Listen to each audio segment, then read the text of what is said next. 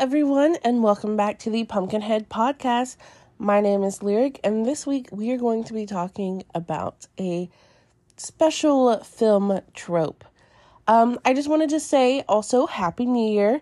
I did have a lengthier episode planned for this week, however, scripting is taking a little bit longer than intended, so I thought we could have just like a chill discussion this week. Um, full spoilers for a few movies. I will put um, the movies that I mentioned in the description um, if you guys just want to check that out first. But otherwise, here we go. I almost forgot to tell you guys, I am currently reading Would Like to Meet. Um, I am going to enjoy the rest of my day reading it. Um, and I'm very excited to get back on my romance game. I am already at, I think, six books for the year. So here we go. Okay, so the trope that we are talking about this week is what I call the only mostly dead trope or the fake dead trope. Um, this is where the audience is led to believe that a character has perished. Um, in these situations, the audience, when the death arises, is not privy to the information, it's not um, dramatic irony. You are led to believe emotionally and um, through the storytelling that this character has died. Um, and then it is later revealed to not be true or the character is resurrected. Okay. Um, I specifically going to focus on movies. I thought about extending it to TV shows, so Naruto um, or Sherlock would have been included, but I feel like that gets too convoluted because when you do have a long running series, it is more likely that you're going to resurrect a character in some way, whether it be in a dream or they actually come to life.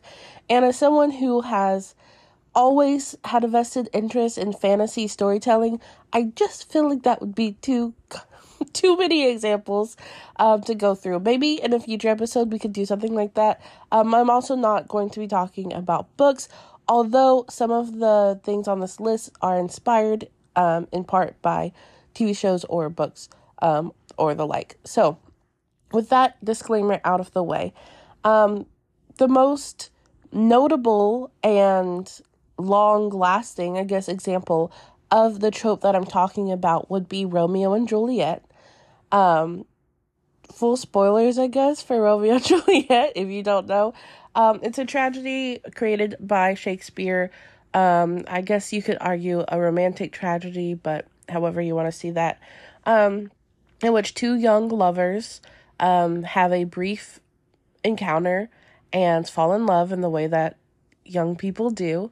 Um, and it creates this whole mess of errors um, that leads several people dead. Um, the death in question that or the deaths in question that we're talking about is the and I have to remember that these, you know, are teen are preteens. Um, the fake out death planned by Romeo and Juliet that looks a um, I believe Juliet dies first. Um, fake dies with poison. I believe it's Juliet first. I might have the order wrong. Um, and they were supposed to pretend as like, oh, this will teach them like to their families and so they can run away and stuff. Um, so it slows down her heart rate and it makes her seem like she is dead um, with the poison, I believe. And then Romeo wakes up, thinks that she is really dead, and then offs himself. And then Juliet wakes up, sees the offing, and once again, actually offs herself and then you know tragedy ensues. Um, at that point there's already tragedy. Um, i do want to do like a comparison uh, in the future to romeo and juliet versus west side story? Because obviously west side story is based off of romeo and juliet but the way that they handle the ending is very different. So maybe in the future i'll do like a one-to-one. Um, however that is the original. That is the trope. Of course it is a smaller time period and there is more dramatic irony within Shakespeare because Shakespeare loved that crap. Like, you know, there's a wink and a nod and the audience knows and then, you know, there's all these other things at play that could have prevented it. And that's kind of the point, right? That's why it's a tragedy. It's one of those things that shouldn't have happened. Um, so, you know, and like I said, there's a shorter timeline of believing that the character has passed. Um, there's a shorter breath of hope whenever that character is not, but because you also know that more deaths have ensued and such and such. And it's a very famous um, play, is a very famous movie. Um, I specifically am picturing the Romeo plus Juliet with Leonardo DiCaprio um, and I believe Claire Danes in my head. Perfect cinema, great. Um, so that's like the like bar, right? Um, I'm gonna talk about another fake death that I think was good and fit the mold. Then we're going to talk about um, some recent creative ones, and then one that I uh, a rant, okay? Um, so one that I love, and I love this movie, and it is based off of a book, and I love the book, and that's The Princess Bride. Um, that's where, you know, the title of this episode came from, um, and what I'm naming the trope after. So in, oh, and it's been a minute, but in the book and the movie, um, Westley. so we have Westley and Buttercup, once again, a love for the ages. Um, and they fell in love. Westley, or sorry, Buttercup is like the spoiled, um, brat like character who falls in love with essentially the help for her, um, Westley. And Westley never just says, like, I love you. Um, the way that he expresses it is through, I guess you'd say, acts of service towards her and going as you wish. Um, so Buttercup is led to believe that Westley has perished. Um, but it, he had not. He became a pirate. Um, so there's, I guess, one like fake death. Like she's was grieving him. We, as the audience, are not like with that with her. We're not grieving him with her. Um, at this point, um, she was just being told the story. Um, he's actually a pirate, and they meet again, and he's callous. He slaps her, and you know all these things. Um, but they do rekindle their love. Um, unfortunately, he is tortured by. Okay, so in the meantime, whenever um, Buttercup and Westley were separated, she believing that Westley is, you know, no longer a viable option, um, she is courted by and pursued by this Prince Humperdinck who sucks. The guy sucks. And um, so once Westley is back in the picture, like Buttercup's like, I'm gonna drop the zero, get with the hero, right? And Prince Humperdinck um, tortures Westley um, on like this like machine. It's a, like medieval times. They're very creative, and um, it's like sucking out the life force of Westley. So um, Buttercup and and team like well, I don't think Buttercup is privy at this point, but the um, band of loyal people that they've gathered. Um, I need to rewatch this movie.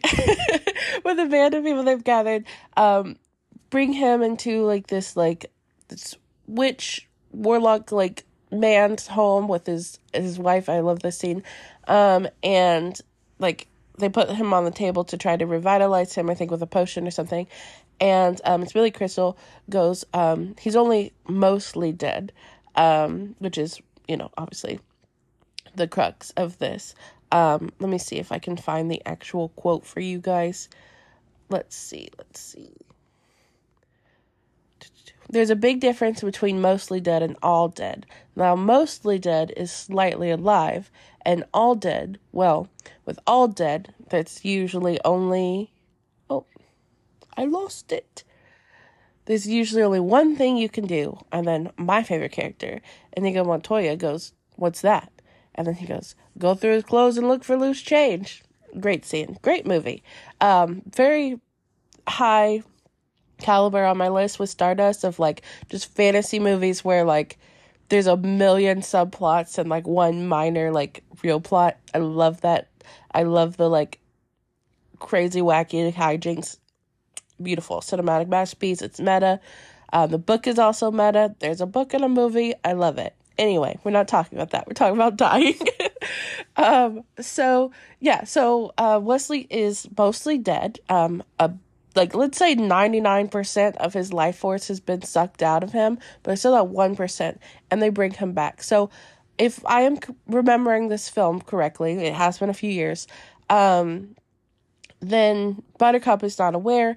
We have like a, a short period of grieving Westley, yeah, not knowing what's going on. Um, the fun thing about the movie and the book is a um, flash back and forth between like our perception of reading the novel, or for the book, it's like the perception of writing the book and finding it, quote unquote. Um, and then in the movie, it's it's the book being like read out loud. Um, so like you get the little boy. Uh, I forget what his name is, but it's very popular. Um, it, ah, I feel bad. Um, I don't remember his name, but I'm not gonna keep going to Google. But um, he's being read the book, and because it's a sick little boy, and he's eating his soup, and his grandfather's telling him the story, and he you get that like, like he's afraid, and um, that kind of takes a little bit of tension away from the audience. You can kind of laugh, oh, this poor boy, um, not knowing it's the same guy I think from. Oh my goodness! Now I have to look it up. I'm gonna drive myself crazy. Let's see. Um, Princess Bride. Oh my goodness, I'm writing the bride says like I don't know what I was typing. Um, what is this little boy's name? No, no, no, no, no. Fred Savage. Yes, Fred Savage. Of course, guys. We knew that. Anyway, so Fred Savage, as a child, is sitting on the bed, and it takes a little bit of the, um, like, he's dead away from the audience because you get to kind of see his reaction as well. Um, and I think this is, like, very well done.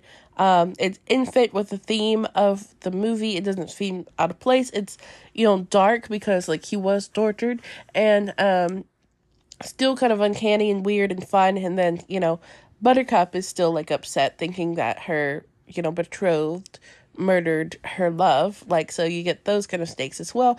But the audience seems to be at least a little bit in on it, and that's fun. Now I'm going to talk about a more recent example of the audience being able to be in on it. Um, so, spoilers ahead for The Glass Onion.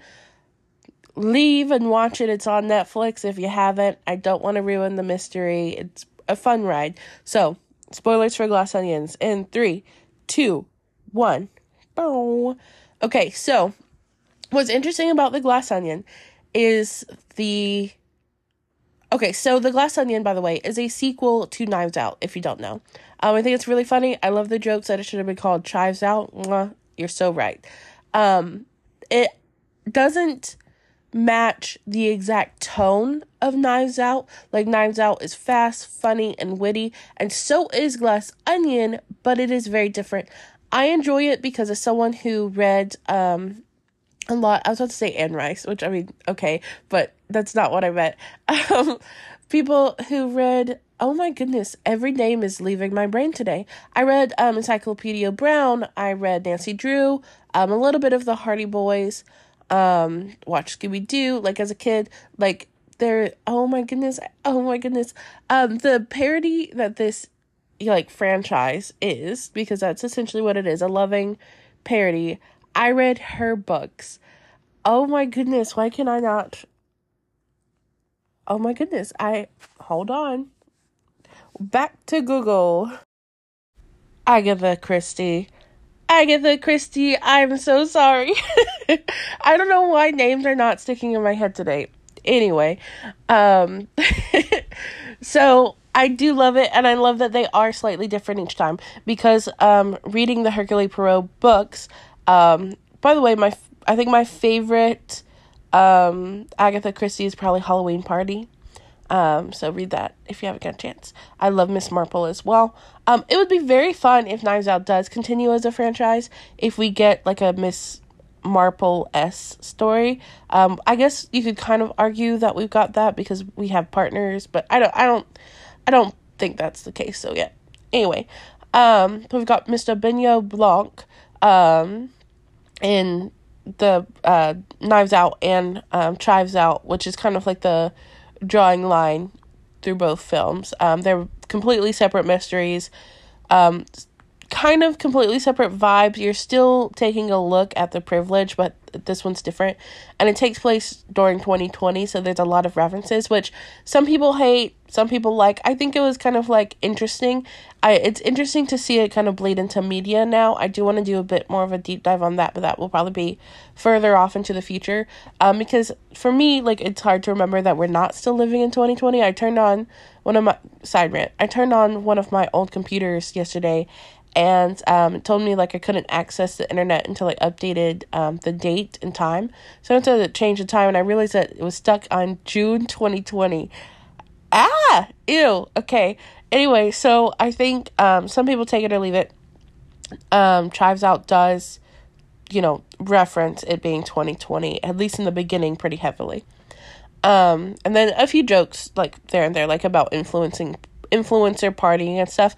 It's a movie that seems like it gets it. However, sometimes I don't think people like to be got, especially with internet things, because internet things are like when you're in it, it's fine, but then when someone says it like the joke or something on Ellen, it's like, ooh. Like it's one of those like subcultures where like if you are in it, it is cool and fresh. But as soon as someone else, like even if it's an exact mirror copy, puts it on another like media, it's gross. And I feel like 2020 and influencers like it there's a very like hard line. I personally think that the movie does a good job. It was fun. It was fresh. It wasn't like on the like it wasn't an instant five star for me like knives out but it was pretty good. Anyway that you didn't ask for the movie review. We're talking about death again. So um what i do like about the movie is it sets up for you to because everyone at this point that is watching this movie has already seen Knives Out, so your brain is in mystery mode. From the get go you're trying to figure out what's the mystery and can I solve it and then post on Twitter about how smart I am, right? So the movie is good because it recognizes that. So there's an instant like murder mystery that you're going to think is a fake out, right? So you're told that um there's this party and everyone's going to have like a murder mystery party. So instantly, as someone who is watching this movie, knowing there's going to be a mystery happen, your brain is like, okay, so, you know, that guy's actually going to die and that's going to be the plot. It's not. So that's a fake out number one. So it's a fake out no one died death, I guess. Um, then a diff- completely different character dies and you're led to think about, you know, that situation. Side note, this is making me want to talk about bodies, bodies, bodies. Um, I'm going to try to convince friend of the pod, um, DL Holmes, who you can listen to on Humanizing Horror, um, if we can do an episode. So I don't want to spoil too much on it because I liked it. Mm, they did not, uh, but I do want to do like that kind of conversation. So I don't want to go too much into it, but kind of like the like subtruding, subtruding, sub verting who you think will die. Uh, I really enjoyed Body Bodies. I'm not going to keep saying the title. Um, they did not. If you want to hear an episode about that, please let me know because I'd be interested in doing a collab about that. Um, I don't want to go into it. But there's kind of a vibe um, in Glass Onion in a way. Um, in that, like, you think, okay, murder mystery, obviously this person's to die and it's not that person. Then you're like, oh, okay, we're like moving over and like, what's that, you know? Um, so anyway, so this character does die, and then so it changes to figuring that out. But there's a scene that's very, very similar to Body, Body, Bodies, uh, where the lights go out and everyone's like freaking out because they're like, oh my god, we have to find the murderer, but now it's dark and we don't know, like if like if they're gonna murder again, like what what's going on, that kind of scene. Um, and in that scene, you see Benoit Blanc, I almost called him Hercules, bro, Benoit Blanc, go outside and have this discussion with one of the characters in the film who gets shot. And it's like, oh no, she's dead. And you believe it at that point in time. And then the movie shifts completely, goes back to the beginning, and shows that it's like this whole plot. So you get emotionally invested. You still believe that that character is dead, but you get emotionally invested in why she was there, her relationship to the other characters. And it's like, you're getting it's even like more frustrating. I wouldn't say like grieving because it's not like that kind of, you know, connection, but more frustrating that she's dead and you're like, "Oh my god, how is this mystery?" And it kind of reframes the whole thing. I think it's very smart because after watching Knives Out, you know everyone is trying to figure out the mystery before the movie does. So the movie kind of takes that away from you and gives you a whole bunch of answers mid like movie so you're like oh crap and you have to completely redirect so then the movie is free to have its twist because it kind of gave you like the big one that people were probably trying to figure out and then like the rest of the movie you're kind of on the ride with them so I, I thought that was very clever because of course people are gonna go into this like only focusing on what the twist is and the one they get it kind of whatever. So it kind of takes away everyone's steam. So anyway, while the the movie is doing that, you still believe that this character I'm trying not to give too much away, you know, but I am telling you the plot, but not the people. But that this character has died. And then it goes through all of the like emotional this is why to reveal that she did not die she is only mostly dead, for lack of a better phrase, or want of one. Um, and they like fake it. So she um, lets the rest of the like the people in the cast think that she or I'm pronouncing, but think that they are dead. Um, great, brilliant. It's fun. I think that's what I love. Is it is a murder mystery, but it's fun. You know, it doesn't feel like it feels good and and the way that they did that it was kind of like in my mind as a viewer like reminding you like just watch the movie like it's okay if, if you do figure it out or if you don't or if it's like oh that was obvious have fun and watch the dang movie. Um i think it really i thought that was clever. At the time when i watched it i was like oh i wanted to you know. But like that's the point you know? Really good.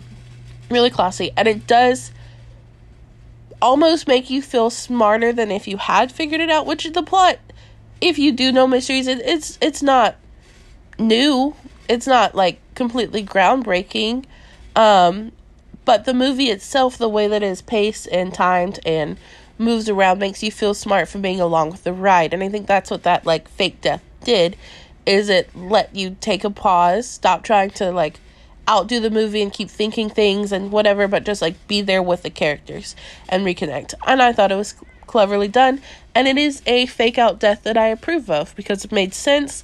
Um, well, I mean, I still think that the thing that was blocking the bullet wouldn't have blocked it, you know? Um, but I will accept that. Um, and it was funny, like the way that they faked certain things and all that. And of course, the people, the characters in the scene are very vapid and just like freaked out, so they're not gonna look too closely. So I can suspend my book disbelief for that. Well done, fun movie. Um, and another fun movie with a well done fake out that pissed me off because I got very emotionally involved um, is Bullet Train. So I watched this one recently.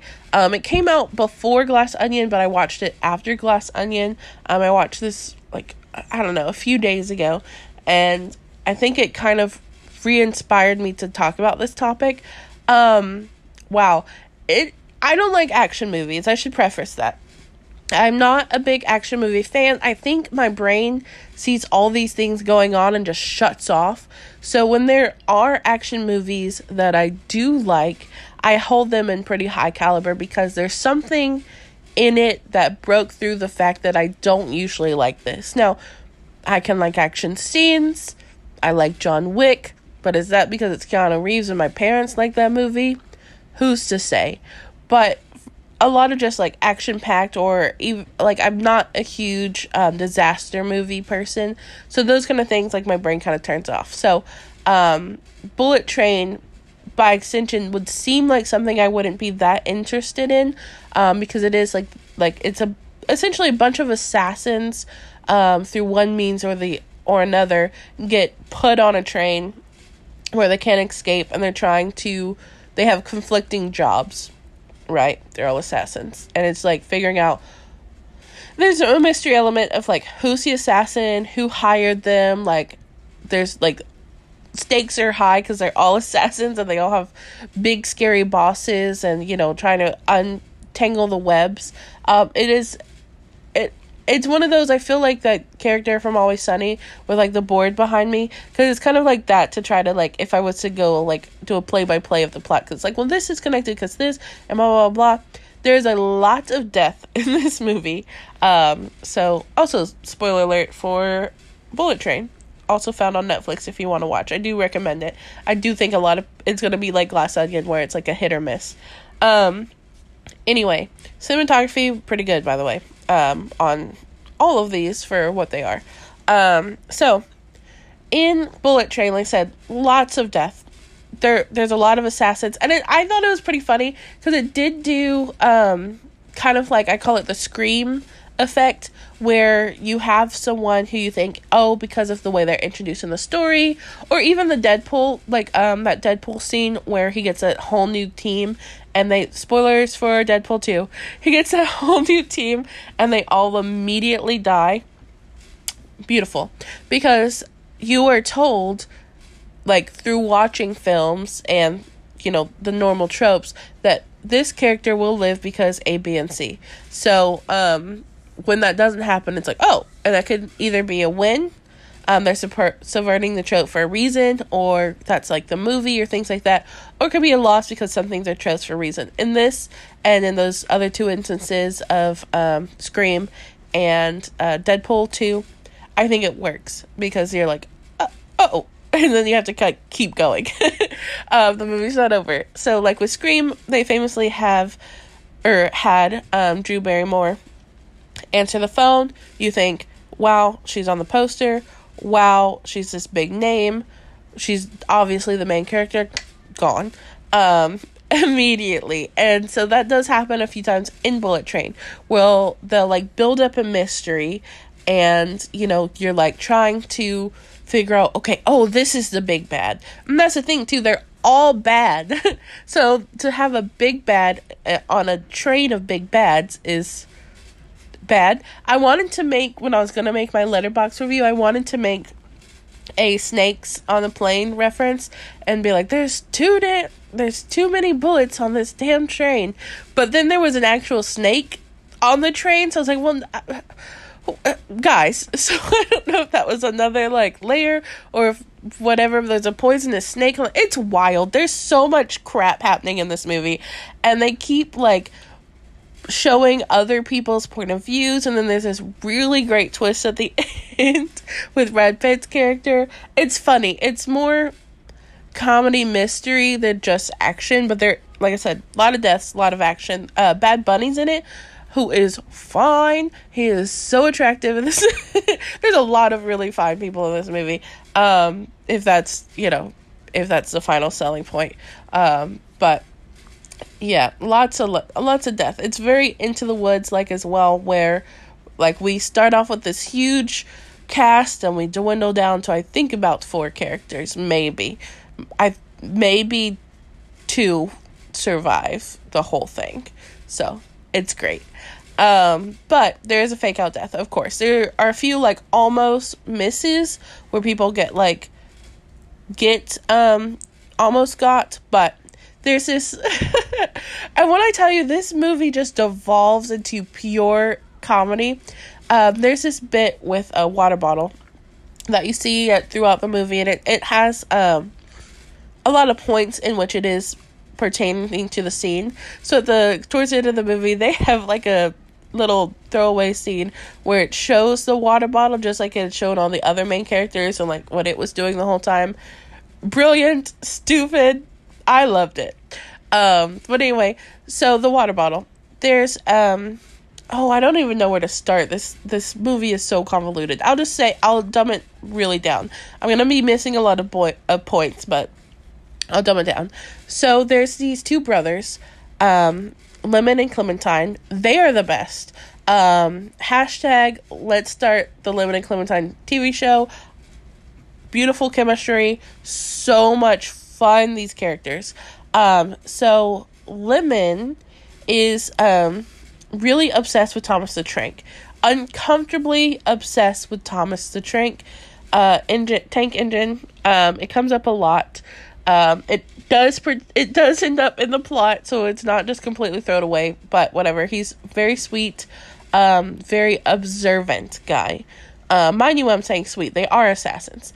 And then his brother, adopted brother, it seems to imply, Clementine is the more like standoffish, like rogue, like guy, like whatever. They bicker, but they always have each other's back.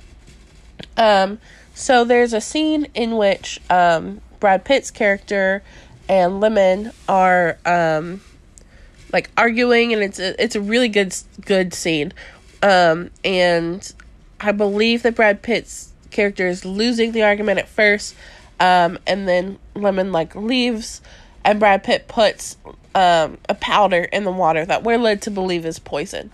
So, um, and he doesn't put just a little bit. He's like, "No, I'm gonna take this sucker out," and he pours like a whole thing in it, shakes it up, puts it back down. Lemon later comes and grab it. I in my head I was calling it Chekhov's water bottle, um, but that's basically what it is. So, um, we go through all these other scenes. There's all these other things at play. Um, some of the assassins have to pair up, and then they also are against each other. Like, there's a lot of back and forth. Joey King is in this movie.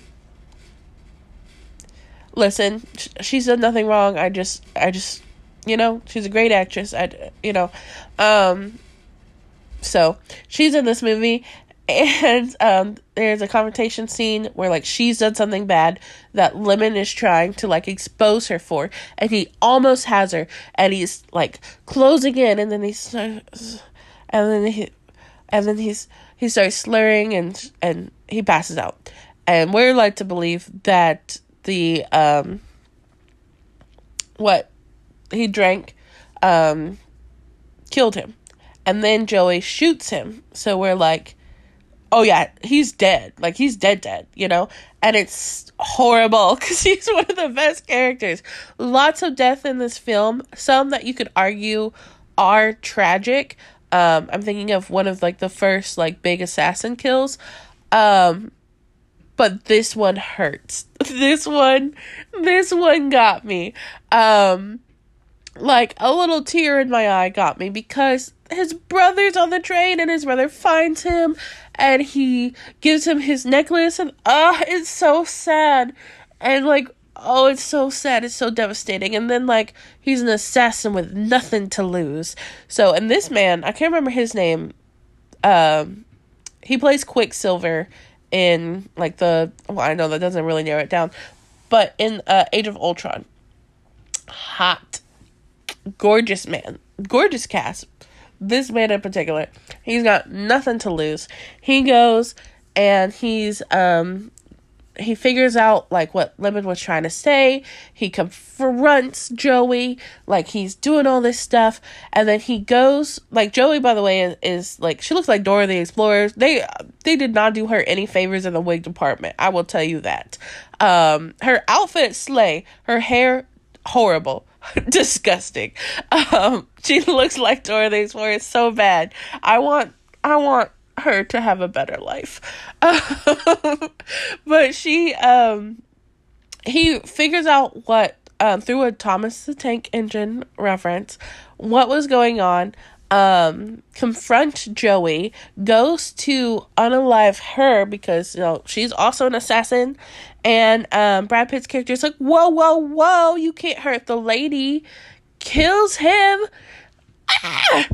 Devastating, horrible, tears, throwing up.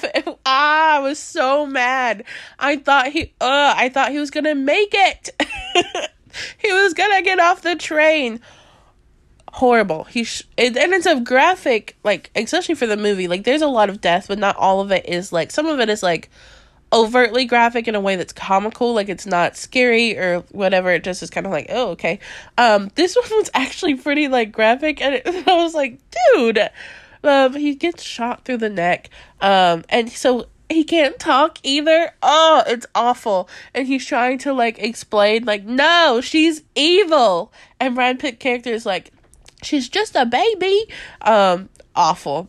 Awful. I'm getting upset. I'm getting worked up. So, you you guys are like, okay, so people died. if only it were that easy. So, oh, I'm so mad. But this is good. This makes me care, right? Um, so it turns out that Lemon the um powder that Brad Pitt had put in the drink wasn't poison, it was sleeping powder. so he fell asleep. And then when he got shot, and it's shown early in the movie, he wears a bulletproof vest. Dude was just sleeping. He was fine. He Julietted us. But Clementine, very much dead. Very, very much dead. So, oh, Sullivan wakes up. I'm gonna cry. Oh my god. And it's this is a comedy movie, guys. It's a comedy action movie. Why was this so serious? He wakes up, he sees his brother's necklace, and he's like, because his brother uh, Clementine put it on Lemon whenever he thought he was dead. He was like, you know, I want this for you, brother. Basically, I'm gonna go avenge you. So he wakes up. He's like, "Where's my brother?" Because I'm British. was my brother? And um, yeah, dude's dead. So he goes and he mourns with him, and like we've seen each brother oh, we've seen both brothers mourn each other. It is awful. It is actually sinful that they put that in the movie. For what? For what reason? Oh my god. Oh my god, it's so stupid. And not to talk about bodies, bodies, bodies again. But I'm gonna talk about bodies, bodies, bodies again. It um the emotional weight that these movies put in and yes, a lot of people are dying. That sounds like the like Vanessa Hudgens. A lot of people will die, but um, the emotional weight for these, and then to just like have like this gut kick of something that you actually care about because uh, on film, not in real life, but on film, when so many people die, sometimes it gets like a little less like jarring, and then when you have this one person that your brain in the movie makes you feel is safe, like yes, all these other things are happening but this won't. And then you have this emotional impact one, and then at the end, because it is a comedy movie, both Bodies Bodies and uh, Bullet Train uh, at the end of the day are comedy, you know, based. When it gets revealed, like at the end, like how stupid and banal, like all of this was, and then you still have all of these like actual tests that you care about. It's uh it's painful. I thought that that was good as far as storytelling and filmmaking um, because I didn't expect it and I was emotionally invested. And having the second one was, boom, 10 times as harder, or as uh, 10 times harder. Um, and it is kind of like the Romeo and Juliet, except for the brother, other brother does live, um, which is arguably worse. Um, in this instance, like obviously living is great, yay life. Um, but it's it, mm, it's just the weight of that guilt and the sadness. Oh my god. Um so this is an example of weighing heavily on your audience's empathy that I think works. This last example, and I'm going to try cuz this episode is getting long. This was supposed to be our short in between episode. Pisses me off. It makes me so mad. Um, so I'm gonna try not to rant too much. I do, I do have a future episode planned. I have been working on this episode for years, but I forgot about it, and I'm gonna pick back up the script that is on Frozen 2. But we're going to talk about Frozen 2. So, spoilers for Frozen 1 and Frozen 2. I'm going to try to be brief. I'm going to try to be brief. This makes me so mad. So, in Frozen 1, um, if you spoilers alert if you don't know what it's about frozen is about these two sisters. One of them has magical or is cursed with magical ice powers. Um the other one is a princess. Um it, subverted a lot of tropes of the time. Um it's all about sisterhood and love and family and trusting yourself. It is extremely heavily queer coded it quote unquote had one of the first Disney gay characters in the background. Um, but also Elsa, you know. Um, yeah. So, in the Frozen franchise, uh, which I really can talk a lot about my opinions on Frozen and Disney marketing, but that is a tale for another day. Um, so in the Frozen universe, the FCU, uh, there's a character of Olaf who is a snowman that um, Elsa made Anna when they were kids to play around with. Um, who once she actually came into her powers more, she accidentally animated and uh, made him a living snowman. Give me one moment. So, Olaf is, is Josh Cad Gad um, from Book of Mormon, and uh, now he's like in Disney's pocket, which is interesting. Um, he plays Olaf, um, and the first time you see it, possibly charming. It's a character built for kids. Um, this reanimated snowman or animated snowman. Um, and Frozen also was the kind of start of Disney's twist villain era. So, so, um, okay, so Anna falls in love with this guy, Hans, who is, um, ugly. Sorry, who is a bad character. um, and you think, you know, she does that whole thing where she falls in love right off the bat. It is questioned by the characters actually in this movie. Um, it was also the start of like feminist Disney era, which is uh, a thing in itself. Um, not it's not bad to be feminist. It's pandering the way that Disney does. I'll say that. So um, so then out like Hans uh, reveals to Anna that he was not in love with her after she gets cursed by Elsa accidentally. She gets a piece of ice in her heart. It makes her get this really cool gray strip in her hair, but she is also dying. Um, so there's that. um, and she goes to Hans, or she's rushed to Hans by her clearly better love interest um, choice in the movie. Um, it's dropped off. She's like, you know, give me the kiss of true love. And he's like, oh, where that it were that simple. Um, and he's like, if only there was someone to love you. And then he leaves her locked in a room with Olaf. And so Anna is like, her sister's not there. The guy who dropped her off thinks that she's safe with Hans. Like, there's no one to come rescue her. It's just her and Olaf in this room. And Olaf, like, starts a fire because Anna's heart is frozen. She's starting to die. She's freezing. This is a children's movie. And um Olaf like stokes the fire and makes it bigger for her and she's like, "No, you'll melt because he's snow." And he's like, "Some I think it's some friends or some people are worth melting for." And he dies. Um and it's very sad. um because it i mean it is it's like oh no she's lost everything. Oh no her kingdom is everything. Her sister wow. Um she does get saved though. Um and things are better. She doesn't die so i don't quite count it as a as a uh fake out death or mostly death but it does seem she does get real close. But olaf does die and it's very sad. Um it is it is very sad and at the end of the movie, he does get reincarnated by um, Elsa with his full um, personality and everything. He's just the same. He's just not melted water, which begs the question: um, one, is Elsa necromancer? Did like, but of like snow people, and she just resurrected Olaf, or is Olaf in the water?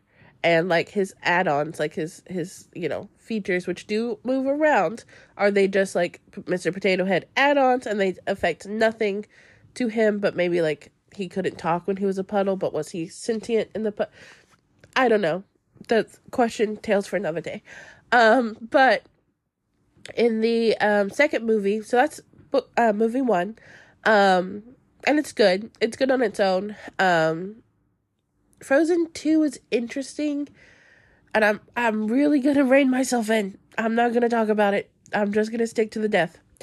Um yeah, just the death lyric. Okay. Um I have so many thoughts. Um no, no, no, just to death. Okay, this is too long already. Um they fake out Olaf's death again. and it makes me infuriated because of one, it is a okay. Frozen 2 is a good, deeply flawed, bad, good movie. Um, the music in it, good. The storytelling, all over the place. The hype completely different than the movie we got. The movie slightly no sense. More canon, less sense. Um yeah, that's the most I could do without going into a full rant.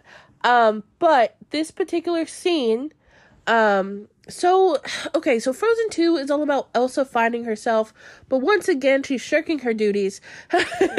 her sister needs her um at in Arendelle. I Elsa, like I said, is going on this journey to find herself. She she gets it, it's very convoluted. It's very stupid.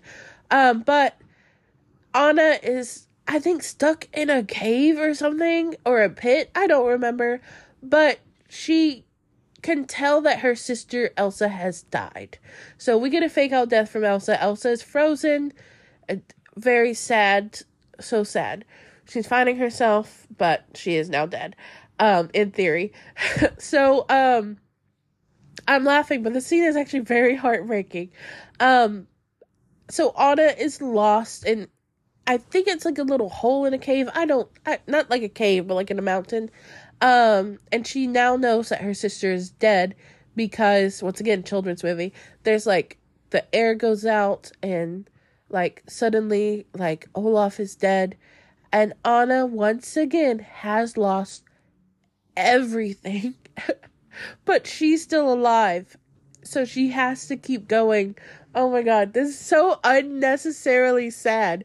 She has to keep going um to save herself and her people now knowing that her sister and her best friend have died people still like will not know her sister or her legacy like she has to like and she sings this heartbreaking song called "The Next Right Thing," um, which actually is based on the singer um, of Elsa. No, the singer on a uh, Kristen Bell's own like anxiety. Um, it's horribly sad, um, and it's just talking about like even though like your whole world is gone, you have to just keep on moving and so I'm thinking, okay, yes, it's a children's movie, but we already did the fake out death from Olaf in in uh, movie one. Maybe Olaf shouldn't return in this one, and maybe there's like a new character or whatever. Like Elsa could make something, and it's like it's not the same. Like it, it's different, but it's you know, and that could be a lesson. Like you know, like it, it's not it's not gonna be the same which would also tie into the the song in the beginning some things never change and kind of like if the story is like some things will change but we can adapt if it's like it's not olaf it's a side character it would still be sad. This whole movie was sad. Like but no of course elsa's alive. She just was temporarily frozen um which also like if she does die does everything she create die because clearly that's what happened. Um much to think about in this children's movie, but um yeah, so Olaf just is fine again. Uh, why? Why have him died too for the second time? Couldn't he have just said like I feel like I've lost something or some like thing? Like I guess visually they wanted something that's like you know, but it it's a children's movie and it's so sad and then he's just fine. I don't want him to be fine anymore. I, if he's gonna keep dying, he, just just stay gone, Olaf. You Josh Gad, I'm sorry. You have outstayed your welcome. It makes me mad. I get like I don't understand. Like and, and I think it's just that like you are pulling on the audience and you're banking on their sympathy and their sadness and their grief and they're like, nah, I'm just playing. it was a cool scene though, right? Can't stand it.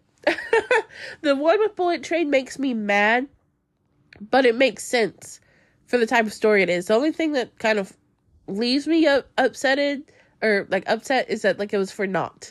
You know, and I just hate that. I hate that it was for naught. Um Olaf and Elsa like kind of had a reason to die and then they were just back. And I was like, okay, well that the the weight of that is not it's not given. So yeah. Um I really don't know how to end this episode, so I will just give you guys a story to look up if you haven't heard of it. I have been telling a, the people close to me. Um but since we are doing this whole fake death um, episode, a author, a romance author, very uh recently within the past uh well within this new year it's only january um got discovered as faking her own death in real life she told people that she committed unaliving on herself um pretending to be someone else wrote more books bullied people for in her words making her or like the un- quote unquote unalived author hurt and harm themselves and then was like i'm i'm alive actually. For what? For what yeah let's go into the mabob okay so for this mabob which if you are new here is a movie musical anime or book recommendation um, from yours truly um, I'm going to just suggest two movies, one based off of a book and the other based off of a board game. Um, I do want to do a Clue episode in the future. Shout out to a listener of the pod, Parker, one of my very close friends. She actually gave me a for Christmas a Clue board game that was themed after people and things in our lives. Very, very sweet, very appreciated. Um, so of course I have to shout out Clue. Um, one of my all-time favorite movies. Um, top movie to force people to watch. It's on that list. Um, just go into it ready to have a campy good time um, and have a campy good time. The second one is actually, I um, always think of this one as like the mystery that really got me into mystery. I'd read a few as a kid, but the feeling of solving this one has never left me, and I've been riding that hide since elementary school. And that is the Westing game, um, the book. There is a movie which is also good, and it only seemed to exist in my Vegas of memories. Um, it is called The Westing Game or Get a Clue. I remember watching it as a kid um, under on VHS under the name Get a Clue. Um, not the one with Lindsay Lohan. That's a different mystery, um, which is also good. It's more like Harriet the Spy. Um, but uh, the Westing game is, I would say, more similar to um, the Hawthorne Legacy books or even um, Knives Out. It's like Knives Out for kids and also came out years and years ago. So, um, yeah, so either Clue, the Westing game slash Get a Clue, or whatever little mystery um, your heart desires that would make you feel very smart for completing it. Um, I hope you guys have a great um, day and happy new year. Um, I'm really excited for this. Well, this was supposed to be the small episode, but we are getting a bigger episode. Um, hopefully next week. Like I said, scripting is just taking a little bit longer. Um, it's gonna be like a recap of all of the books that I read last year, um, which ends up being about 150. So, um, look forward to that, and I will talk to you guys soon. Bye.